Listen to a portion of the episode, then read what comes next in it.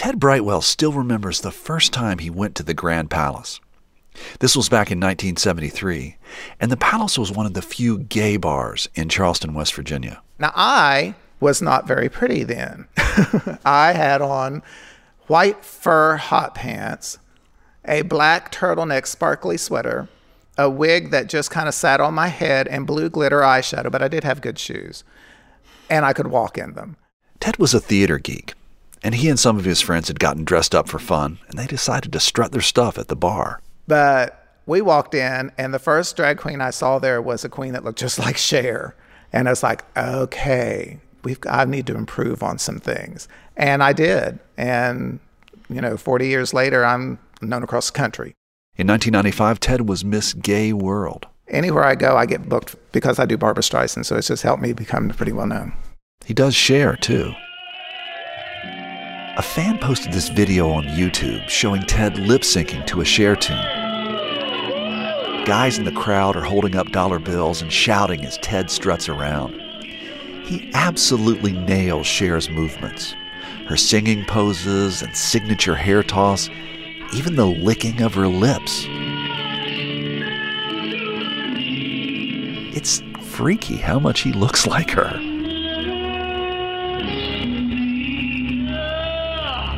Ted's come a long way since the first night he walked into the Grand Palace. I mean, I knew what I was, but I had never been to a gay bar. So the first time I walked into the Grand Palace and saw men dancing together, and uh, had drinks bought for me because I was young and pretty then. And you know, uh, it at that point in time, I immediately, I mean, it was a it was an epiphany. It hit me in the face. This is who you are, Ted. This is who you are.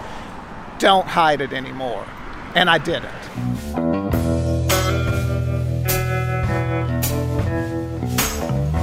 I'm Trey Kay, and this is Us and Them from West Virginia Public Broadcasting. It's the podcast where we tell stories from America's cultural divides.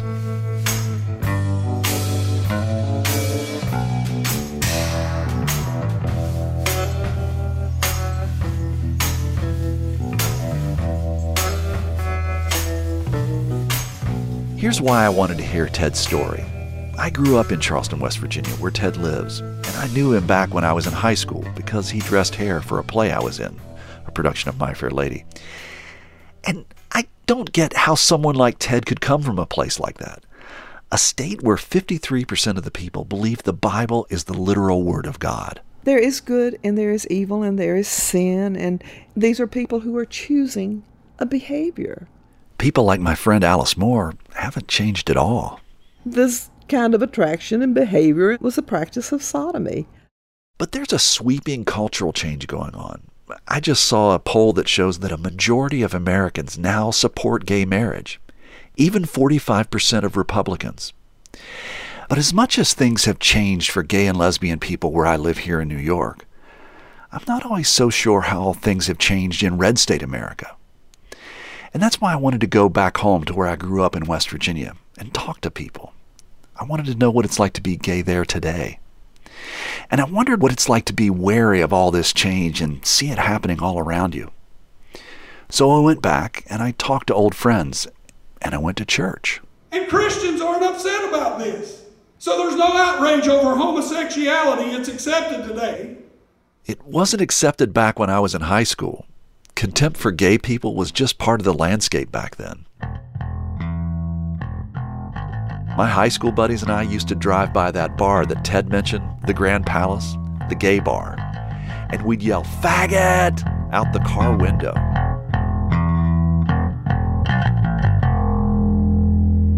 Most of my friends didn't know it, but I went to that bar once. It was back in 1979. I was 17, and I was in a production of Jesus Christ Superstar. One night after rehearsal, some of the women in the cast wanted to go dancing at the palace. My buddies said, No way. One of them said, That's the fag bar. But the women said the palace had the best dance floor in town. It lights up like in Saturday Night Fever. So we reluctantly followed them into what we imagined to be our town's very own Sodom and Gomorrah. Body, body, when we got inside, the women we were chasing were already out on the dance floor. The rest of the clientele were mostly men jumping, twirling, and grinding their hips into one another. I tried not to stare. I was expecting effeminate, girly men, but there were more than a few dudes who without a doubt could kick my ass. There were tough looking guys decked out in leather, chains, and studs like the biker dude and the village people.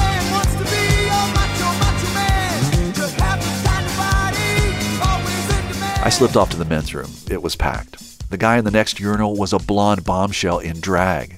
He looked just like Marilyn Monroe. I kept asking myself, why is he doing this? Who'd have the balls to dress in drag in the middle of redneck Appalachia in the 1970s? More than 30 years later, I still wondered. And I asked Ted why he did it. I came out with a vengeance. So therefore, this this is my home. This is where I live. This is this is where I'm going to practice my profession. And as a young idealist, I felt that I, yeah, I can be defensive about that a little bit, and I'm going to say, yeah, I'm going to fight for my rights. And I felt very strongly about that. And maybe to, I, I, might sometimes, as, as you're young and idealistic, you might take things to an extreme. I mean, yes, there were times when I was flamboyantly walking down the street. Look at me, look at me. You know, I'm just a big old homo. But uh, at the same time, I, in my mind, as a young person, I'm thinking, okay, they're looking at me, and yeah, they can make fun of me. I don't care. But I'm still here and I'm not leaving. So you got to get used to it. Ted's not from West Virginia. His parents are, but his dad was in the military and they moved around a lot. Ted came here to go to college, and he's done well since then. When he and I met for a walk around town recently, I met him in front of his hair salon, the Visions Day Spa. The spa sits on picturesque tree lined Capitol Street, right in the heart of Charleston. It's surrounded by a hip bookstore, boutique lawyer offices, and a gourmet ice cream parlor.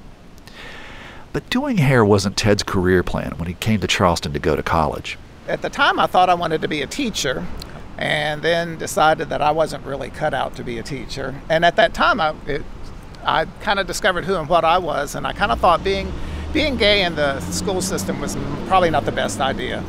When Ted did his student teaching, it didn't go well. Just walking down the halls, like at a high school, I would hear uh, can I say fag? Mm-hmm. Okay. I would hear, you know, faggot, faggot. And I'm thinking, am I that obvious? Which I probably was.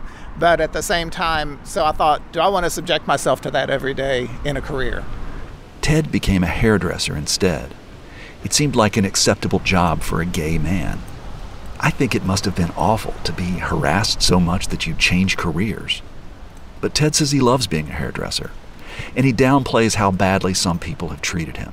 I can't say that I had any kind of a hard time coming out by any means. Uh, I never felt threatened or in fear of my life walking down the street, and I was pretty, you know, pretty out. Uh, you know, we, we used to wear our fake fur coats and have just a tiny little bit of makeup on, have our carry our man bag in 1974, which you just didn't do and I had to endure, you know, people talking about us and saying things and this, that, and the other. And but you know, but I never felt threatened. But I, I was discriminated against. Ted says he was fired from a bartending job because he was gay, and he was kicked out of two apartments. The landlords would come up and say, uh, "I don't want your kind here." What would they say? Exactly that. I don't want your kind here. so you have to move. And it was clear your kind meant a, a, a homosexual. Yes, absolutely. And at that time I was young and I won't say totally naive, but it, hurt my feelings. It really, I mean, it devastated me. Uh, and I eventually, I found, uh, I was working at the time a, as a bartender, and one of the guys, his father lived across the street from this apartment, and he said, I can find you this apartment. The guy's pretty cool. And I lived in that basement apartment for years because I did not want to subject myself to that again. Even though I was doing much better, I lived in this dump. you know, and finally my friends had to convince me to move out. Where are we walking to now? Tell us. We are walking to what used to be the Grand Palace, which the building is no longer there. So we arrive at the place where the palace once stood, right next to the I 64 on ramp. And I need to get something off my chest. Okay. So I'm confessing that, you know, in those years when I was a teenager, you know, you're out with your your buddies and you're hot rodding around and whatnot. And I remember we would drive up this ramp and we would shout over the rail at the Grand Palace, "Faggot!" And I'm I'm kind of embarrassed about that. Did you throw eggs? No, I didn't throw eggs. Did you throw beer bottles? I, I didn't do that. Okay, well, but people did throw eggs and throw beer bottles. Now, I can't say that I know anybody that ever got seriously injured from that. Of course, that is dangerous. But I can remember one time myself coming through there, and all of a sudden we were walking by the wall, and we hear this splat, followed by faggot. And it's like, oh shit, girl, they're, they're throwing eggs at us, run. and of course, we were in drag, so it's like, they can't hit us, can't hit us with an egg. You know, that'll mess up this makeup I spent two hours on. I never threw eggs, but I'm ashamed of what I did do. I'd like to think that in the 30 years since then, I've grown up, and I kind of feel like the rest of us have too.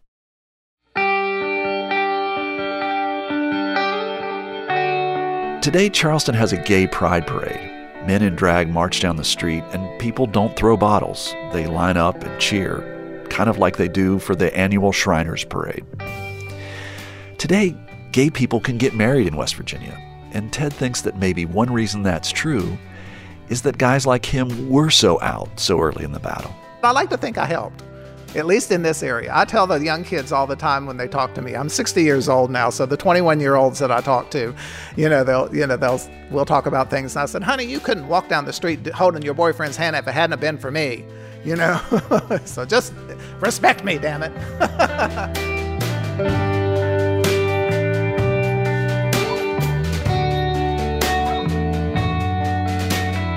If you're ever in Charleston, West Virginia, you can visit Ted at his salon, the Visions Day Spa. On most weekends, you can see Ted, or Miss Vicki Williams as he's known, at a drag bar called The Broadway. You can see photos and links of Ted at our website, usandthempodcast.com.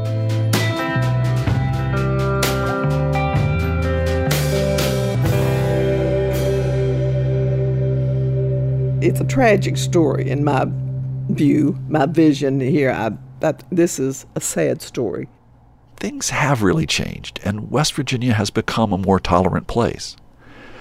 But some people haven't changed, and they probably won't ever soften their stand on homosexuality. Note that I am shaking my head in disapproval, but go ahead with your story. Remember my friend Alice Moore? She is a conservative, God fearing Christian who used to be on the school board of our county when I was a kid. Alice and I have a friendship that strikes some people as odd. She believes that the Bible is the revealed Word of God, and I, well, I don't. But even though we disagree on so many things, she gives me insight into a way of thinking that's foreign to many of my blue state friends. And I think it's a perspective that we need to hear. Besides, I just like Alice. Hi. Good to see you. How you doing? Alice lives in Tennessee now. I went to see her recently, and I told her that I was going to do a podcast that talked about my visit to a gay bar back when I was a teenager. I literally thought that this was the Sodom and Gomorrah of Charleston. I mean, I I, I, I, I, I thought going in there. What, what did you say? I said it was It was what? the Sodom and Gomorrah of Charleston. How do you know that? Well, that's where the name Sodom comes from, from sodomy, and from this kind of attraction and behavior and people behaving in this way that uh, was a practice of sodomy. I mean, if they were practicing that, they're practicing sodomy. So So, that was the. I'd say that would be the sodomy of Sodom and Gomorrah of Charleston. That's a good way to put it. And it's it's a tragic story in my view, my vision here. I that this is a sad story, but uh, why? oh, Trey, there is good and there is evil and there is sin, and these are people who are choosing a behavior. I mean, they are they are basically their own God. So you know, I've told you before: if there is no God, there is no right and wrong. There is no morality. There is just my opinion and your opinion, and maybe the the opinion of the state, which is going to be more powerful than both of us can, uh, and can force its morality on us both. If there is no God, there is nothing that you can say is wrong, evil, or good. But, but here, here I here I am. So, and you're saying this is the Sodom and Gomorrah of Charleston. I said, yeah, Sodom and Gomorrah Charleston. If that's the kind of place it was and that's the kind of people it was attracting, then yeah, that was not a good place for you to be. Back in the 70s, when Alice was a school board member, our county was planning to adopt some multicultural textbooks. Alice objected to the books. She believed liberals were trying to use schools to transform society. One thing they wanted was to force people to become more accepting of homosexuals. So we're going to say, tell these little children, now, what is homosexuality? Well, if you're a boy and you like boys better than you do girls, then you may be a homosexual. Or if you're a girl and you like girls better than you bo- do boys, you may be a lesbian. And we're going to start that in with kindergarten children. We're going to introduce them to uh, uh, this little girl who has two mommies or two daddies. We take it is evil. It is sin. It is the doctrine of secular humanism. It is the religion of the public schools that the government endorses and allows and encourages and requires in many cases. And we that is what we replaced the doctrine of Christ with. And we take these little children and confuse them about things they've never heard of in their lives. How should, we, how should we talk about these people? I mean, should you, is it, is it, I don't it, know is that it, we is need it, to be talking about these people. When I talk about them, I talk about the sin of behavior. I talk about God's laws and the disobedience to God, and uh, which uh, he that knoweth to good, do good and doeth it not to him, it is sin. And so I talk about sin. The reason I like to check in with Alice on this is because views like hers helped to shape my early views on gay people. The idea that homosexuality is an abomination against God was something that pervaded the culture I grew up in. And people in West Virginia and other Appalachian states are still struggling with this. In West Virginia, gay men and lesbians can still face vicious discrimination sometimes. I heard this story recently from West Virginia Public Broadcasting's Roxy Todd, and I asked her to come on the podcast and tell us about it. Hey, Roxy, thanks so much for coming in and doing this. Thanks, Trey. I'm glad to be here. So, I want to hear a little bit about Sam Williams. He was a coal miner a few years back. What happened to him? Well, Sam Williams was working for Massey Energy and he really enjoyed being a coal miner. He had a lot of um, really close friends that were co- coal miners with him. Um, and at some point, his friends found out that he was gay and they started harassing him at work. Um, he kept working at Massey Energy for about five years and eventually he quit because the harassment became so brutal. So, you visited him recently? Where's he living now? Sam lives with his husband Burley um, about a half an hour outside of Charleston. They have a little townhome, and uh, I visited with them when they were making dinner. Sam Williams has two dogs, Bella and this chubby little bulldog, Lacey. Give Day 11. Yes, you days, girl. You days, love bug. So, Roxy, how was it that Sam Williams came out to his coworkers? Well, he didn't come out. They actually found out about it. They just took it upon ourselves to watch, follow, see me come out of a bar, automatically stereotype me. I faced a lot of things in the mines. I've been told that I, uh, they hope all faggots die. Um, there's there's a fine line from uh, somebody saying that they're joking and then looking you in the eye and saying it and knowing that that's what they meant, but um, when it's your supervisors, it's a whole different ballgame. So the coworkers found out he was gay. What happened next?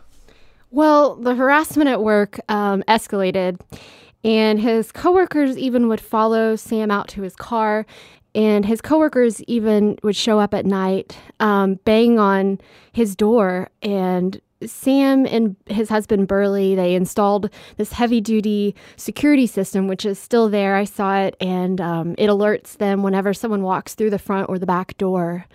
Um, and they became so threatened that Burley even bought himself his first gun. It was nerve wracking. This is Burley. They messed with his vehicle, like scratched and um, quit fag, took the wheel weights off his tires. I never knew when he was coming home, and when he didn't come home, I had to go out and drive, go to mines and search for him. I'm thinking someone shot him on the side of the road. That sounds horrible. So, I understand that Sam Williams quit and he sued Massey Energy. But I'm interested to know how he was able to sue Massey. I mean, because you say in your report that in West Virginia, laws against discrimination don't cover sexual orientation. I mean, it's legal to fire somebody or, or harass somebody who's gay. Is that right? Yeah, that is right. It's it is legal at this time to discriminate against somebody just because they're gay in West Virginia. Um, the way it worked is that Sam's lawyer sued Massey Energy for sexual harassment at work. And they settled out of court because um, Massey Energy was actually bought out by Alpha Natural Resources, and that company decided they wanted to um, settle this case and kind of get it off their plate. So it is still possible at this time in West Virginia for people to be fired. But there are activists who are trying to work to change that law at the state level. And I understand that you've talked to folks in one activist group, Fairness West Virginia. Let's hear a little bit of the conversation you had with Andrew Schneider from Fairness West Virginia. It's particularly, I think, risky now that we have marriage equality because you can get married on Sunday and then fired on Monday. Marriage, in some ways, makes our relationships in the gay community more visible. And so you are more prone to have the picture of your loved one on your desk. You want to talk with coworkers about what you did with your family over the weekend. Oh, that's interesting. So we're in a, a weird transition phase where it's becoming more socially acceptable, but at the same time, it's almost like people in the LGBT community are more vulnerable to Exactly. discrimination. And, and, and in some ways, it wasn't expected. We never expected we would get marriage before we got non discrimination. So, one thing that got you interested in going back and checking with Sam Williams is that there's a new song about him. Can you tell me about that? Yeah, there's a singer songwriter who lives in Kentucky, and his name is Sam Gleaves. Um, they're both Sams, so it gets a little complicated talking about them. But Sam Gleaves, he's born and raised in southwestern Virginia. He's trained as an old time uh, musician. He's 22 years old, he's young. And this is the first album that he's been doing uh, with songs that he's written himself. And the title song, the new album, he played for me on the banjo in his home. It's called Ain't We Brothers. I was born here just the same as you. Another time, another day. I'm sure the good Lord took his time, made each of us just this way. So, you talked to songwriter Sam Gleaves, and what did he tell you about why he wanted to write about the experience of Sam Williams? Well, he heard about this story of Sam Williams being discriminated against in the coal mines. And he thought that this was a really interesting story about somebody who had a lot of courage. Um, even though he didn't come out on purpose, Sam Williams really started taking an active role and speaking out against what happened to him in the mines. And Sam Gleaves was really impressed. I was thinking about what it means to be a man in our home region in, in central Appalachia. You know, a lot of people would say there's kind of a narrow definition of, of what it means to be a man here. Tell me I'm not man enough to set foot in that mine. Go on and tell me that once more to my face this time. And I was thinking, you know, he's more of a man. He's brave. He's taking a stand for who he is, and he's not going to put up with this abuse, and he's honest. You know, that's that's what makes him a man. So, Sam Gleaves is gay himself, and he's making music in a kind of a traditional world in rural Appalachia. Is that one reason he was drawn to this story? And has he faced discrimination like Sam Williams has? Sam Gleaves told me he never has faced the kind of discrimination that Sam Williams has experienced. And he did mention that some of his mentors in the music community are gay themselves and open, and that that is changing in the old time music community. But that said, he does have some older musicians that he knows and he's um, learned under, and he knows that he has held off being open with them. But for the most part, Sam Gleaves does say that he's able to be open with his own sexuality. Maybe the popular perception is that everyone that's gay in Central Appalachia is in hiding because they're af- afraid of, you know, religious repercussions or being shunned by their community for whatever reason. And that's not true. I think there's an there's a subtlety about Appalachian culture and about the way we communicate sometimes where a lot of things go unspoken, but they might be communicated in other ways. You know, like um, acceptance for, for gay folks in a lot of their families might mean that they don't name their partner, you know, their partner at, at family gatherings, but that person is welcome anyway. So the song about the miner that he wrote, has the miner heard it? Sam Williams? Yes, um, he heard it and he loves it.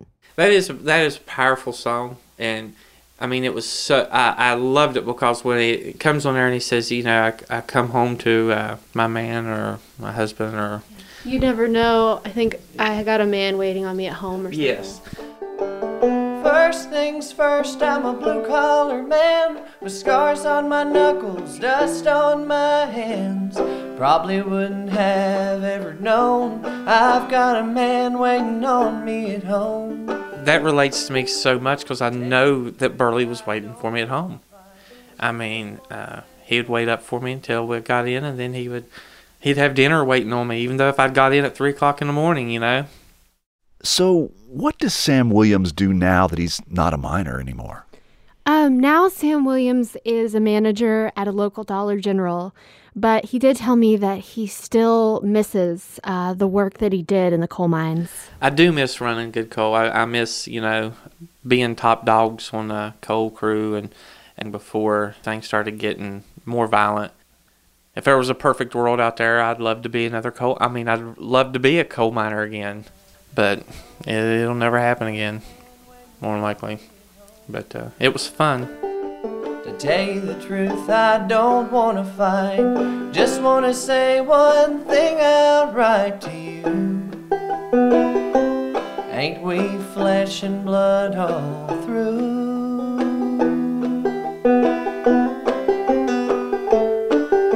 And ain't we brothers too?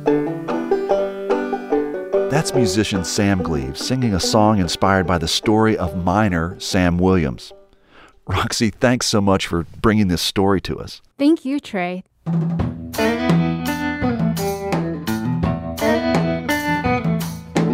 Roxy Todd is a reporter for West Virginia Public Broadcasting.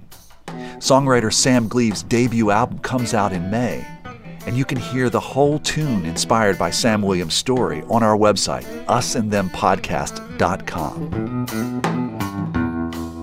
And while you're at our website, follow the links to subscribe to Us and Them, and like us on Facebook and Twitter, and let us know what you think of the show.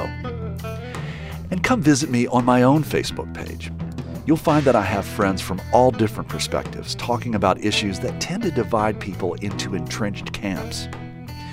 My hope is that people will talk with people from those other camps rather than talking to an echo chamber of people just like themselves.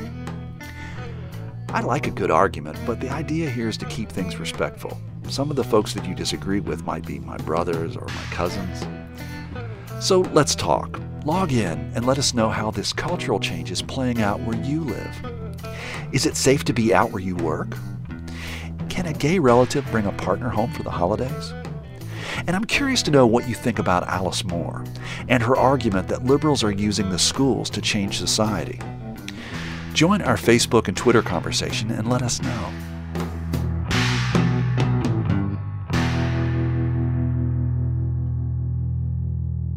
Sam and Burley Williams got married back in 2010.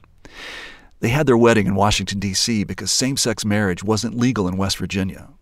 But things have changed. First tonight, we begin with a breaking news alert out of West Virginia, where same sex couples are now allowed to marry. West Virginia used to ban gay marriage, but the law was struck down in court. In the fall of 2014, the United States Supreme Court refused to hear appeals of cases like that. So, West Virginia joined a growing number of states that legally recognize the marriages of same sex couples.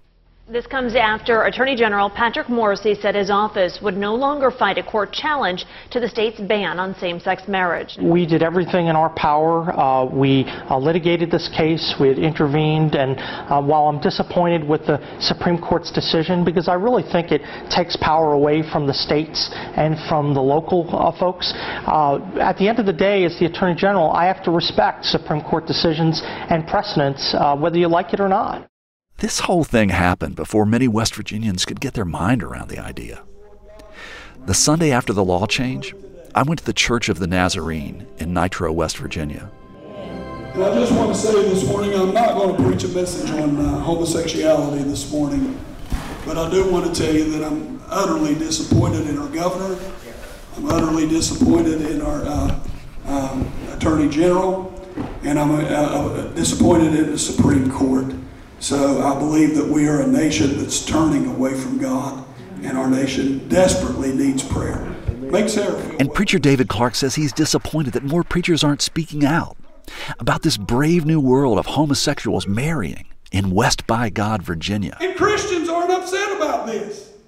So there's no outrage over homosexuality. It's accepted today. There's no outrage over adultery. There's no outrage over sex out of wedlock. There's no outrage over teen pregnancy. There's no outrage over lying, cheating, or stealing. No outrage. But the only sins that bring outrage today are pedophilia. Society doesn't accept. While Preacher Clark was struggling to wrap his mind around the notion of gay marriage, the first same sex couples to get hitched were also having trouble getting used to the idea. Uh, Casey McGee, do you take Sarah Adkins to be your lawfully wedded spouse to have the hold from sickness and health until death do you part? I do, but where are rings? oh, oh. That's Casey McGee at her wedding to Sarah Adkins. They were the first same sex couple to marry in West Virginia, and they were the plaintiffs in a lawsuit to force change in the state's marriage law. I got the phone call about 2:45 saying you need to go to the courthouse at roughly 2:46, um, Sarah texted her friend Aaron, who is the guy who performed the ceremony. He's a licensed minister here in West Virginia. Um, but he was in class. So she texted him, and he got up and left class in the middle of class, and he beat us to the courthouse. We went home, picked up all of our paperwork because you know you need the, the birth certificates and stuff. Our rings arrived in the mail yesterday. um, so they were waiting for us when we got home. So that's kind of serendipitous, right? Right. Um, unfortunately, they were too big, but you know, if we do the best we can. We left the house while we were driving. I was calling friends saying, "This is what's going on. You know, we're headed to the courthouse. Do you want to be there? Uh, can you make it?" And um, those who could did and the media beat us to the courthouse. So we walked into a panel of cameras and lights. That's all right. Now you guys have been a couple for how long? Oh, uh, just about five years. All right, and you've been thinking about getting married for how long? Just about five years. just about five years, and you all have been fighting for this for a while. So, what does this mean for you, having fought for this for so long? It's obviously it's a huge win. Uh, it's a it's a legal win, but for us, it's just I mean, we've been a family for a long time, and it's just nice to be able to finally have that legal protection to go with our actual family. Alrighty, by the uh, power invested in me by the state of West Virginia, I now pronounce you lawfully wed.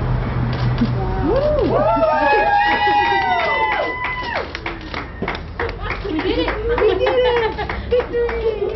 Part of me is, you know, really proud because it's a big deal for other people, and I've gotten a lot of you know, thank yous and congratulations. And um, but I didn't do it to be the first. Um, it was it was really cool that we were the first, but we did it because we wanted to be married. Um, and we have been waiting, and we were we were part of the fight to get the right to be married. So we just wanted to do it as soon as possible, and also we said we need to get there before they change their minds. knowing knowing that we are united in a now legal way that takes some of the uncertainty out of life situations you know i don't have to worry about if Casey has to go to the hospital, are they going to let me back to see her? Are they going to recognize that we're in a relationship, or are they going to treat me like the legal strangers that we were before 4:15 yesterday? Do you guys feel changed? Do you feel any different? I don't know if I felt changed, um, but like I said, I'm not.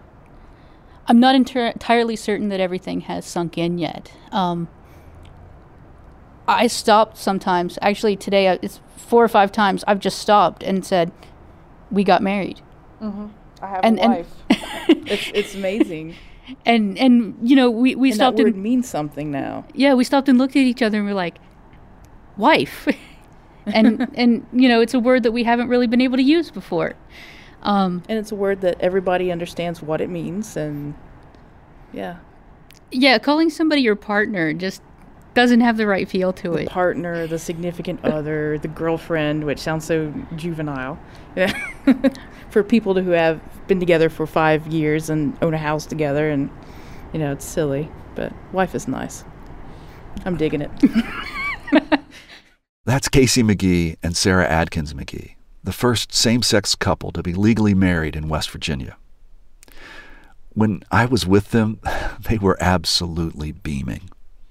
You can see a picture of the three of us at usandthempodcast.com.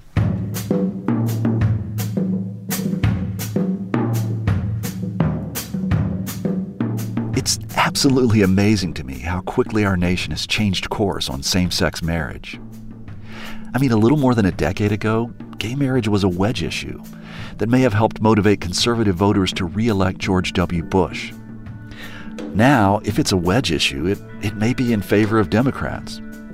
It'll be interesting to see what the Supreme Court says about gay marriage when it weighs in this summer. But no matter what the court decides, there's no disputing things have transformed dramatically for gay men and lesbians in America. I know the transformation I've made in my life from shouting faggots while speeding by the Grand Palace to posing for pictures with just married lesbians. I don't know this for sure, but I imagine my change of heart is a journey that many Americans might have made over the years. For a long time, we've treated gay people as a them and hoped that they might keep their lives closeted or on the margins in bars like the Grand Palace, hidden away on the dark side of town. But little by little, it seems like some Americans are consciously bringing gay people, our neighbors, colleagues, friends, and family, onto Main Street. No longer a them, but rather part of us.